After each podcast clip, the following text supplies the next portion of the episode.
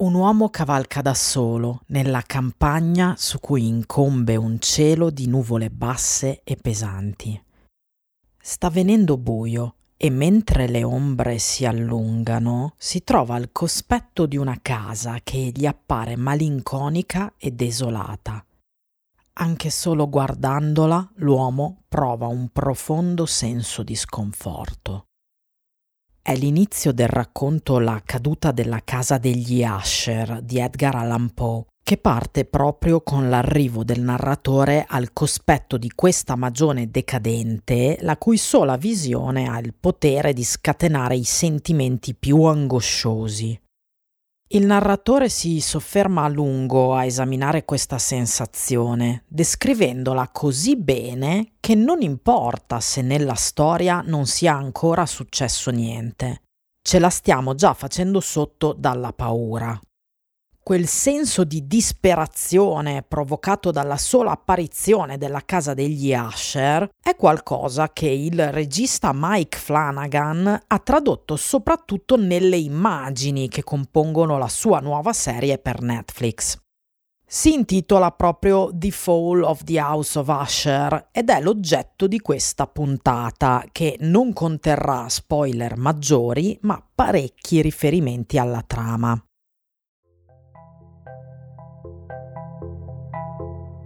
Io sono Sara Mazzoni e questo è Attraverso lo schermo, il podcast che vi racconta come sono costruite le storie audiovisive di film e serie tv. La caduta della casa degli Asher è l'ultima serie di Mike Flanagan per Netflix con ultima non intendo solo la più recente, ma anche quella che segna la conclusione della collaborazione di Flanagan con la piattaforma. Degli aspetti più commerciali del lavoro di Flanagan e di che cosa farà in futuro vi parlerò nella parte conclusiva di questo episodio, per cui se vi interessa restate fino alla fine. Se avete guardato la caduta della casa degli Asher, probabilmente conoscete già anche le serie precedenti di Flanagan, che sono quattro. Prima le due stagioni The Haunting of, ovvero l'epocale Hill House e la successiva Bly Manor. Poi ci sono le due serie di mezzanotte, Midnight Mass e The Midnight Club. Di queste due ho parlato per esteso in episodi dedicati, che sono il numero 20 e il numero 21. Ve li segno nel testo di descrizione di questa puntata. Delle cinque serie horror realizzate da Flanagan per Netflix, solo una è costituita da materiale originale, cioè Midnight Mass, un progetto scaturito dall'immaginazione del regista e strettamente legato a sue questioni autobiografiche. Tutte le altre serie di Flanagan sono invece degli adattamenti di materiale letterario. Questo è un punto che riguarda da vicino anche la casa degli Asher, che da qui in avanti menzionerò con questo nome abbreviato, senza rievocarne tutte le volte la caduta. Nelle sue trasposizioni televisive di testi letterari, Flanagan spazia fra tre approcci. L'adattamento più convenzionale, il retelling e il remix. Vediamo che cosa sono. Il retelling è un'operazione che oggi è molto popolare soprattutto in letteratura consiste nel prendere una storia molto nota del passato, come per esempio un racconto mitologico, e rinarrarla usando tecniche o linguaggi contemporanei.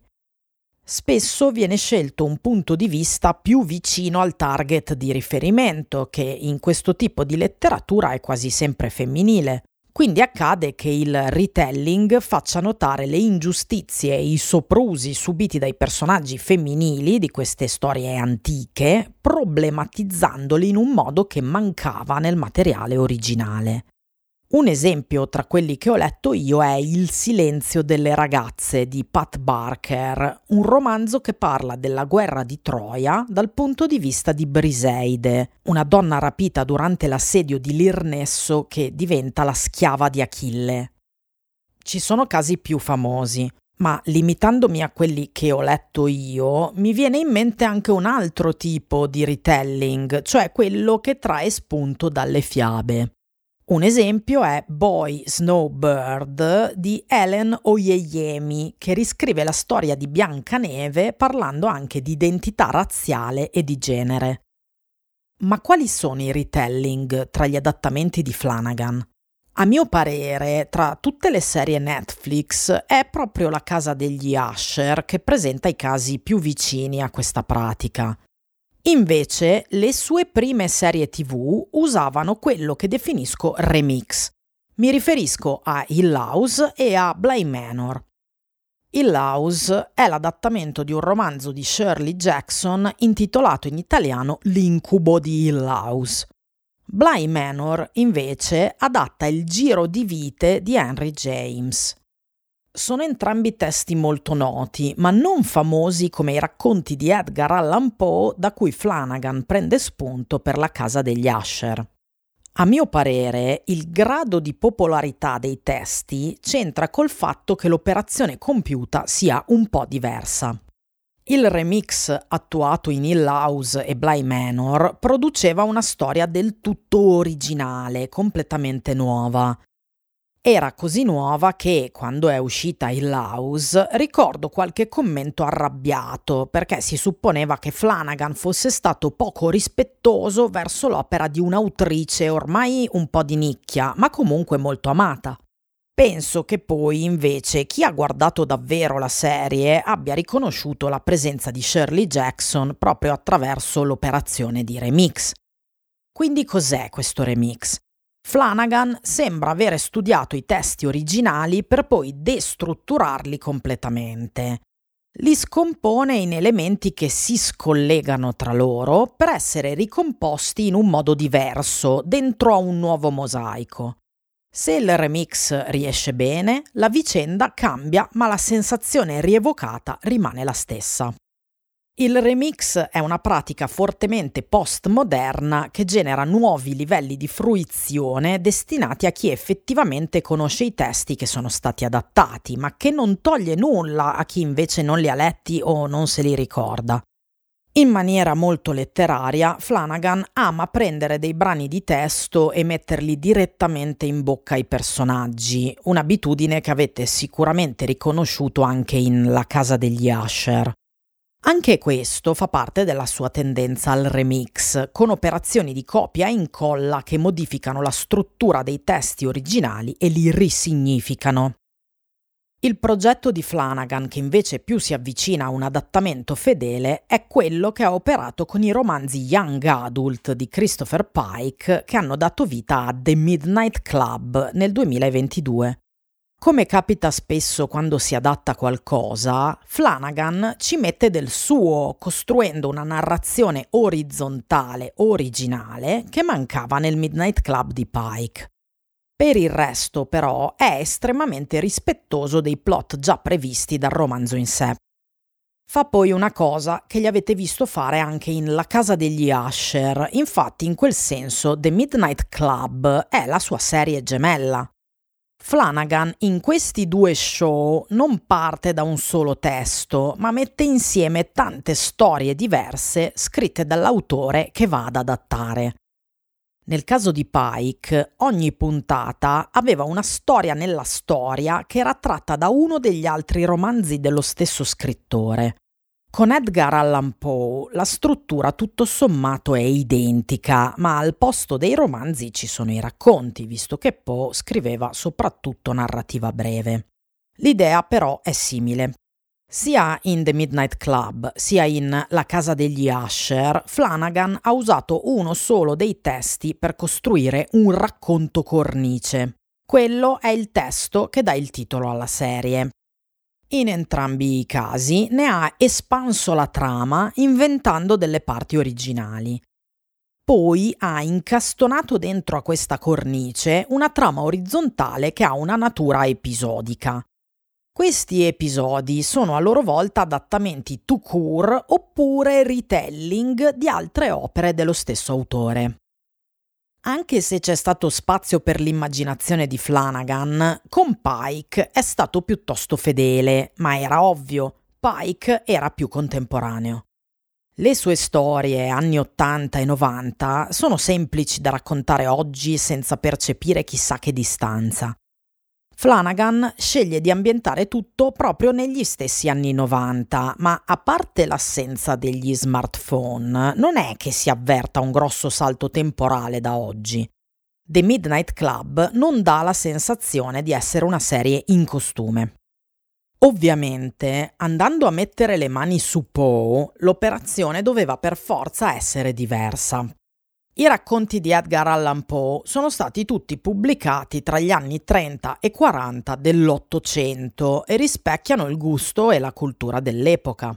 Siamo quasi alle radici dell'horror. C'è un'estetica particolare legata al periodo, fatta di revival gotico e di sovraccarico kitsch, collegati alla corrente del romanticismo. Nel corso dei secoli il nostro immaginario collettivo ha reso ancora più stilizzati questi cliché ottocenteschi. Come dicevo l'anno scorso nella puntata 23 su Wednesday, a volte ci si trova davanti a riferimenti a Edgar Allan Poe che sono svuotati di senso, come dei costumi di Halloween senza una vera identità. Nella serie Wednesday, Poe diventava la figurina di una collezione in cui conta solamente l'estetica, nel senso che internet dà a quel termine. Ma per questo discorso vi consiglio di ascoltare la puntata 23. Come dicevo, i testi di Poe sono quindi già fortemente caratterizzati nell'immaginario collettivo, nel senso che sono famosissimi ed evocano anche una certa estetica neogotica, Flanagan, andando a metterci le mani, si è quindi dovuto confrontare con tutto questo. Mi risulta quindi comprensibile il fatto che non si sia limitato all'operazione di remix che aveva azzardato con Shirley Jackson e Henry James, che sono sì famosi, ma non sono paragonabili alla popolarità di Poe, uno scrittore che nei paesi occidentali di solito si studia a scuola. Con la casa degli Asher, Flanagan inserisce elementi di remix ma deve essere più letterale e più didascalico. Quindi si avvicina molto di più al retelling, non volendo o non potendo fare un'operazione di adattamento troppo fedele, come per esempio una serie interamente ambientata nell'Ottocento. Per capire meglio come ha lavorato qua, pensiamo alle sue prime due serie. Con il House, Flanagan ha realizzato uno show che veniva definito This Is Us se fosse un horror. Il riferimento era un dramma familiare popolare all'epoca, nel 2019. Infatti, il House è in larga parte proprio questo, un dramma familiare, con la peculiarità che però fa cacare sotto dalla paura, perché è anche molto legato all'horror di jump scare degli anni 10. L'anno seguente, con Bly Manor, Flanagan ha ridotto la presenza di horror e jump scare, costruendo un remix della novella di James, che era fortemente allusiva nella costruzione della suspense. Quindi ha scelto uno stile più austero, procedendo con un metodo che però non era troppo diverso da quello attuato con il House. Ha edulcorato leggermente la componente horror, a mio parere non solo per ragionamenti stilistici, ma anche per garantirsi un pubblico ampio. Tant'è che da allora a me non ha mai più fatto paura come in Hill House. Ripensando a quel This Is Us in versione horror, Flanagan con la casa degli Asher ha palesemente usato una formula simile. Questa volta sulla carta siamo davanti alla versione horror di Succession. A mio avviso, però, il tono della serie è più simile a Succession se la rifacesse Ryan Murphy, cioè l'autore di American Horror Story, perché la casa degli Asher usa uno humor grottesco che è più vicino alla cifra stilistica di Murphy. Da Succession è stata assorbita solo la presenza di una dinastia di ricconi in lotta tra loro e nient'altro. Partendo da questo spunto, la casa degli Asher pratica il suo retelling di Poe inserendolo in un contesto contemporaneo. Contiene comunque tutte le tecniche che Flanagan ha usato nel corso degli anni. A mio parere, la serie ha momenti forti e momenti deboli che sono realizzati secondo tutte le varie modalità che abbiamo visto. Il remix funziona a dovere quando sentiamo frasi di Poe usate in maniera coerente con un contesto nuovo. Mi ha colpito come viene usato il frammento di The Raven nel finale, che interrompe la narrazione regolare proprio come una poesia si intrometterebbe dentro alla prosa. L'ho apprezzato perché ci ho visto più voglia di osare rispetto ad alcune modalità molto lineari che hanno prevalso in altri episodi. La prima parte del primo episodio contiene uno dei momenti più forti dell'intera stagione. Si tratta di una mezza via tra remix e retelling, che prende spunto dall'oggetto del racconto di Poe, la sepoltura prematura, ma non è un suo adattamento. La vera fonte di quella sezione è la stessa caduta della casa degli Asher, con l'inizio della serie che funge da anticipazione per il suo stesso finale.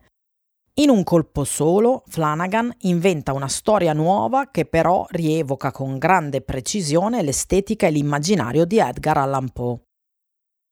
Il finale di stagione risolve una delle trame orizzontali con un bellissimo retelling del racconto Il barile di Amontillado, che in realtà è alla base di gran parte della storia ambientata durante i flashback.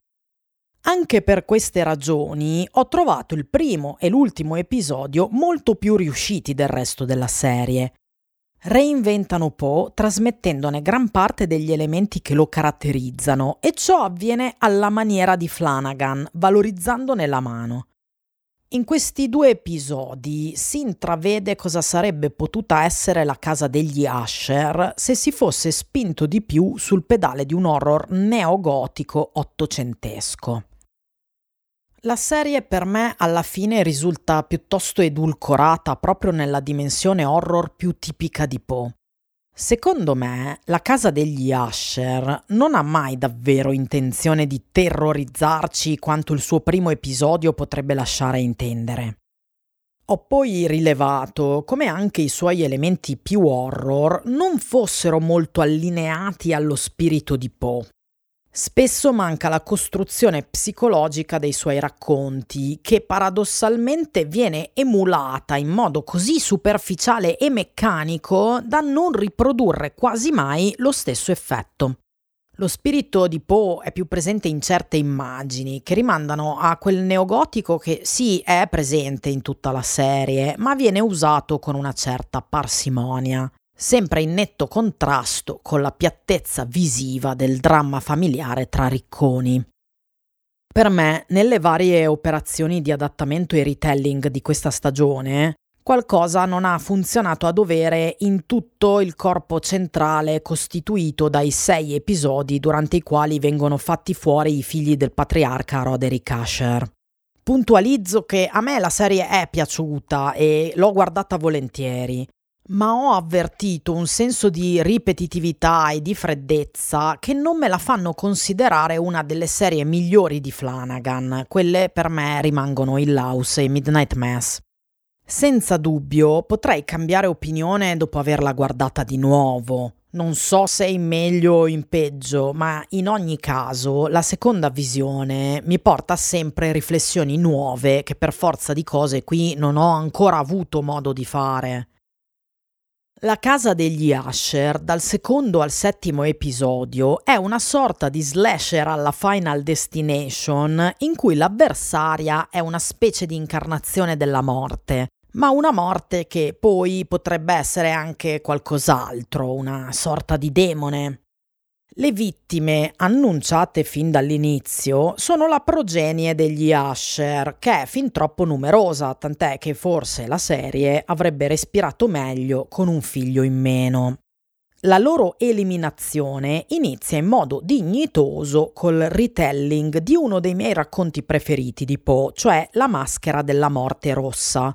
Ve ne consiglio anche l'adattamento cinematografico di Roger Corman del 1964, fortemente psichedelico.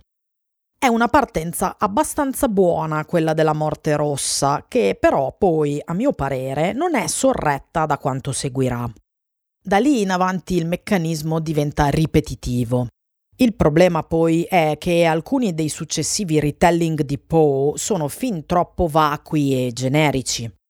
Una delle occasioni mancate di La casa degli Asher è nell'uso di materiali importanti come Il gatto nero e Il cuore rivelatore, che sono due racconti particolarmente rappresentativi di Poe.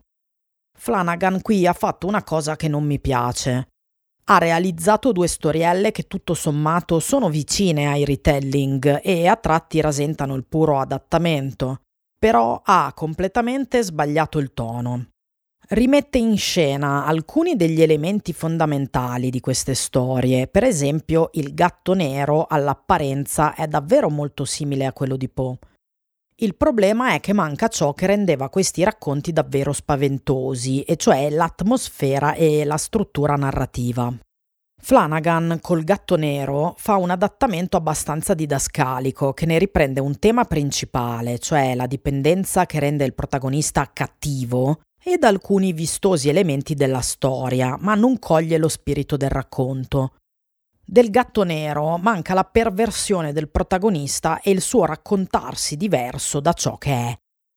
Nella storia di Poe questo corrispondeva a un clima sempre in sospeso sul soprannaturale, che poteva esserci davvero come anche essere l'immaginazione del personaggio. Mi rendo conto che Flanagan questi elementi li ha almeno in parte raccolti e distribuiti altrove, per esempio nel personaggio di Roderick Asher, facendo la cosa che invece apprezzo dei suoi remix. Però, siccome ha anche riprodotto le vicende di storie come il gatto nero, il risultato è stridente, come se le avesse trasformate in riempitivi. Sono episodi che ogni tanto hanno la caratura del filler, il gatto nero ultraterreno e vendicatore descritto da Poe sembra poi tornare nella figura di Verna, il personaggio interpretato da Carla Gugino che nella serie però è vistosamente associato al corvo. Tra l'altro Verna è l'anagramma di Raven. Ma in lei c'è anche una componente felina mostrata in modo esplicito proprio nella puntata sul gatto nero.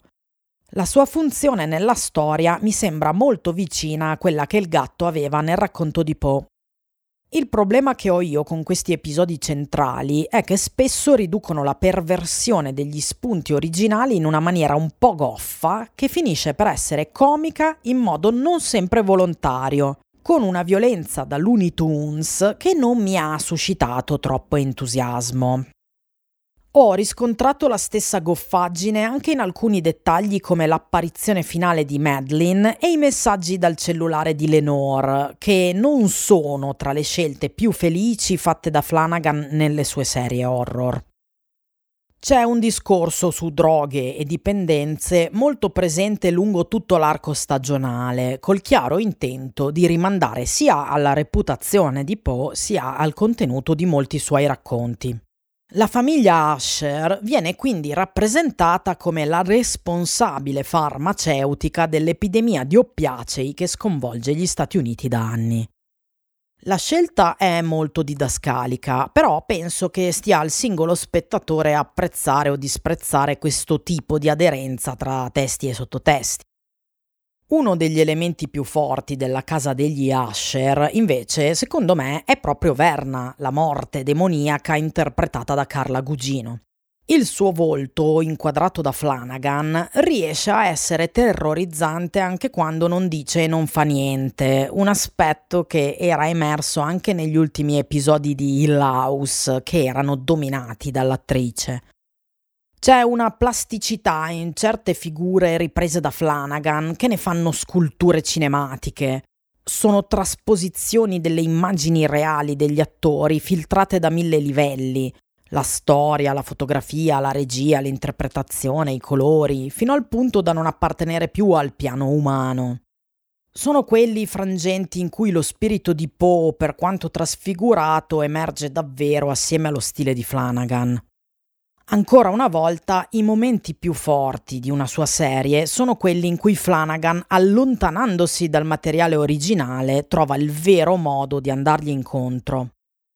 Uno degli altri casi in cui ho trovato l'adattamento di Poe relativamente efficace è nella creazione del personaggio di Frederick Asher e della sua follia. La sua sottotrama comprime insieme varie storie di uomini violenti che discendono nella pazzia, come succedeva anche nel Gatto Nero e nel Cuore Rivelatore. Nel caso di Frederick Asher, il punto è l'espressione di questa violenza nei confronti della moglie, un altro elemento ricorrente in Poe. La povera Morrie Asher concentra in sé molte delle donne che danno il titolo ai racconti di Poe, a partire dall'omonima Morella, passando per Ligeia e arrivando a Berenice, con cui condivide un destino particolarmente cruento. Frederick poi va incontro a un finale che invece rievoca il pozzo e il pendolo, sempre in quel modo un po' superficiale e da cartone animato che non ho gradito in questa serie. Ma perlomeno il percorso che lo conduce lì rievoca molto di più ciò che Poe narrava. Quello che traggo nel complesso dalla casa degli Asher di Flanagan è che l'adattamento, anche in questo caso, funziona al meglio quando non si avvicina in modo pedissequo al soggetto, con poche eccezioni. Del formato della serie dirò più o meno ciò che ho detto di ogni show di Flanagan. Funzionerebbe meglio se fosse più breve. Flanagan per me darebbe il massimo con delle miniserie di sei episodi, ma purtroppo quel tipo di format non sembra essere gradito alle piattaforme. La ripetitività del corpo centrale corrisponde anche alla ripetitività dei jump scare. Dopo due episodi diventa chiaro che in ogni puntata vedremo nel racconto cornice l'apparizione di uno dei defunti figli di Roderick Asher. Di volta in volta il gioco che Flanagan fa con noi riguarda la direzione da cui il jumpscare arriverà. È un diversivo simpatico che mi ha fatto sorridere. Non so però se riscatta del tutto il fatto che il meccanismo tende a usurarsi a mano a mano che andiamo avanti. Probabilmente è una mia questione personale. Avrei voluto una casa degli Asher ancora più horror. Invece Flanagan fa tutto il possibile per non calcare troppo la mano nemmeno nelle scene in cui infila le sue trovate più cruente. Il make-up e il design dei cadaveri redivivi però è sempre impeccabile. Ho comunque apprezzato la casa degli Asher, di cui mi rimarranno impresse soprattutto le immagini più dark sono in larga parte legate a Carla Gugino, a cominciare dalla sua chiccissima trasformazione finale in corvo sulle rovine della casa. Indimenticabile anche Annabeth Gish risorta dalla tomba e la scena della costruzione del muretto nel finale. Tra le varie curiosità, nell'ultimo episodio fa un'apparizione un'attrice che spero di trovare di nuovo nell'universo di Mike Flanagan. Si tratta di Toby Poser, icona dell'horror underground per i film che produce, gira e interpreta con la sua famiglia. Un esempio, Hellbender. Come se non bastasse, ha anche avuto una parte in Sentieri, una soap opera che ho molto amato dall'infanzia all'età adulta. Interpretava Amanda Spalding durante gli anni 90. Vi faccio notare un altro easter egg. Anche nella casa degli Asher fa la sua apparizione il perfido Lasser Glass, lo specchio maledetto e cattivissimo che è il mostro del film Oculus, il mio preferito tra i lungometraggi di Flanagan. Il regista trova sempre un modo per farlo apparire all'interno di tutte le sue produzioni. Di solito il Lasser Glass si trova al centro di luoghi malefici, in questo caso è ovviamente appeso a una parete del bar di Verna, la misteriosa forza oscura dello show. La produzione della casa degli Asher ha avuto alcuni problemi dovuti alla sostituzione dell'attore principale nel ruolo di Roderick Asher. Le riprese non sono cominciate con Bruce Greenwood, l'interprete che vediamo invece nello show, Inizialmente il ruolo era andato all'84enne Frank Langella, che ha lavorato su quel set per parecchio tempo. Nella primavera del 2022 Langella è stato accusato di molestie sessuali nei confronti di molte delle persone che lavoravano con lui, compresi membri della troupe e colleghi e colleghe del cast. Alcune fonti interne alla produzione hanno informato la stampa delle accuse rivolte a Langella. All'inizio non è stato preso alcun provvedimento da parte di Netflix. Poi però l'indagine interna ha riscontrato talmente tanti incidenti legati alla condotta di Langhella che l'attore è stato sostituito e le scene che lo coinvolgevano sono state girate di nuovo con Bruce Greenwood, che peraltro ha fatto un ottimo lavoro. Ciò è accaduto quando ormai le riprese erano a metà per cui la faccenda deve avere impattato in qualche modo sul budget e sul calendario della produzione, anche se non ho trovato documentazioni pubbliche di questo aspetto. Langhella si è definito una vittima della cancel culture in un articolo pubblicato da Deadline. Non ha quindi compreso il fatto che non è in nessun modo accettabile rivolgersi di continuo ai colleghi di lavoro con battute e commenti a sfondo sessuale e a quanto pare dalle testimonianze anche con una vena razzista. Vi lascio nella descrizione il link a un articolo di Deadline che riepiloga questi tristi fatti. La caduta della casa degli Usher arriva a coronamento del lavoro di Flanagan per Netflix quando ormai i rapporti con la piattaforma si erano già parecchio raffreddati. Attualmente questi rapporti sono proprio terminati. Vi racconto i vari sviluppi di questa vicenda.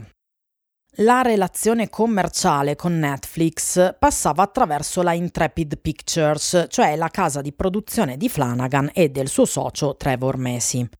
Questo accordo è durato quattro anni ed è scaduto nel 2022 senza essere più rinnovato da Netflix. Stando a quanto ha detto Flanagan alla rivista Deadline, nel corso di quei quattro anni le politiche di Netflix sono cambiate. Col passare del tempo, i budget dedicati a Flanagan si sono ridotti. Quando nell'ottobre del 2022 è uscita The Midnight Club, Flanagan ha chiesto ai suoi fan su Twitter se per caso Netflix avesse fatto apparire loro la serie nell'home page o se avevano dovuto cercarla. La sua domanda suggeriva che Netflix non stesse promuovendo The Midnight Club con lo stesso impegno che aveva dedicato alle altre serie di Flanagan.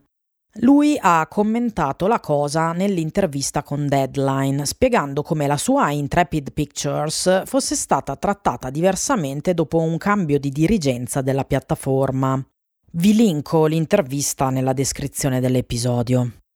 The Midnight Club non è andata molto bene. Nell'ottobre del 2022 Netflix ha pubblicato i dati numerici sui debutti del mese. Come nel cinema, il weekend di apertura è quello determinante per lo streaming, perché stabilisce se il distributore vuole investire ancora nella promozione del prodotto. Purtroppo The Midnight Club, secondo Netflix, era al quarto posto nel suo weekend di lancio, quella settimana la classifica era stata dominata a sorpresa dal successo di Dahmer, la serie di Ryan Murphy che è stata una delle mega hit del 2022 sulla piattaforma. The Midnight Club non è mai arrivata al primo posto, un fatto che influenza molto la possibilità che una serie venga rinnovata per la seconda stagione da Netflix. Pensate che a volte persino le serie che raggiungono la prima posizione rimangono comunque a lungo in sospeso, come è accaduto con The Sandman di Neil Gaiman, che però poi alla fine è stata rinnovata. Questo per dire che senza un primo posto The Midnight Club aveva poche speranze. Come fa notare Flanagan su Deadline, The Midnight Club però non è stata promossa in modo adeguato da Netflix, sottintendendo che questo potrebbe avere causato l'insuccesso dello show. Va detto che Netflix ha fatto la stessa cosa anche con Dahmer, che era stata sepolta allo stesso modo dall'algoritmo, ma che per passaparola è inspiegabilmente diventata un successo con pochi precedenti. Tuttora Dahmer è al terzo posto delle serie più viste di sempre sulla piattaforma, subito dopo Wednesday e Stranger Things 4, che però sono state promosse con più risorse. The Midnight Club è stata proprio cancellata da Netflix poco tempo dopo l'uscita della prima stagione. Flanagan quindi ha raccontato come sarebbe finita la sua storia in un post su Tumblr che vi linko nella descrizione. The Midnight Club sarebbe stato l'unico show di Flanagan concepito in continuità su più stagioni. Infatti, non abbiamo ancora avuto modo di vedere come lavora Flanagan in un contesto più tipicamente serializzato, cioè con storie che devono durare nel tempo. Ma questo potrebbe cambiare in futuro. Nello stesso periodo della cancellazione di The Midnight Club è arrivata la notizia che Flanagan aveva raggiunto un accordo con gli Amazon Studios per un nuovo contratto. Questa notizia è stata lanciata con la rivelazione clamorosa che la Intrepid Pictures di Flanagan aveva acquisito i diritti della saga della Torre Nera di Stephen King. Se seguite Flanagan lo sapete già, lui è uno dei migliori adattatori di King per il lavoro fatto con Gerald's Game e Doctor Sleep, anche se quest'ultimo film non è andato molto bene in sala. Quindi Flanagan sta sviluppando un adattamento della Torre Nera, però non è vero che lo sta facendo con Amazon, anche se la notizia a suo tempo è stata raccontata così. L'accordo che ha firmato con questi studios è stato scritto in modo da escludere la Torre Nera. Ciò significa che Flanagan può portare quel progetto ovunque, però ovviamente se ad Amazon interessasse può tranquillamente realizzare lo show con loro. È passato quasi un anno dall'annuncio e non sono circolate molte notizie sul destino della Torre Nera.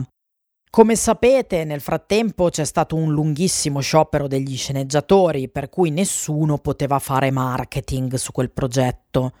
Flanagan ne ha comunque parlato ad agosto mentre partecipava a The King Cast, uno dei podcast della rivista Fengoria ha detto che il progetto era bloccato per via dello sciopero, ma che era uno stadio molto avanzato per il lavoro fatto in precedenza e che c'erano già dei partner di cui non poteva parlare. Flanagan ha sottolineato che lo sciopero non ha danneggiato in nessun modo le sorti di questo adattamento, per cui credo che possiamo aspettarci nuove notizie dalla Torre Nera nei prossimi mesi. Torniamo invece alla casa degli Asher su Netflix. Se l'accordo è terminato un anno fa, come mai la serie esce oggi su quella piattaforma? Il motivo è che quello degli Asher era un progetto compreso nell'accordo di quattro anni con Netflix. Quando è uscito The Midnight Club, le riprese della casa degli Asher erano già terminate da mesi e la serie era verosimilmente in post-produzione. Come ha detto Flanagan a Deadline, Netflix sembrava felice del progetto e intenzionata a promuoverlo in maniera adeguata nonostante la separazione dal suo autore. Una cosa che forse poi è accaduta perché la casa degli Asher ha effettivamente raggiunto il numero uno nella top dei più visti sulla piattaforma negli Stati Uniti. In Europa invece la serie è stata battuta in molti paesi da Lupin. Come avete visto, quando si tratta di Mike Flanagan potrei andare avanti a parlare per delle ore. Per oggi però mi fermo qui. Vi ricordo che se ve la sentite potete sostenere me e questo podcast con una donazione su Kofi. Trovate il link nella descrizione di questa puntata.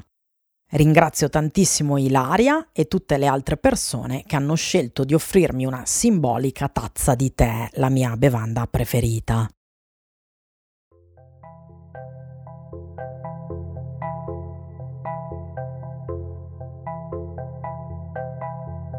La progettazione e la regia di questo podcast sono di Sara Mazzoni, che sono io, la voce che state ascoltando. Mi trovate su Instagram al profilo Sara Mazzoni Film Serie.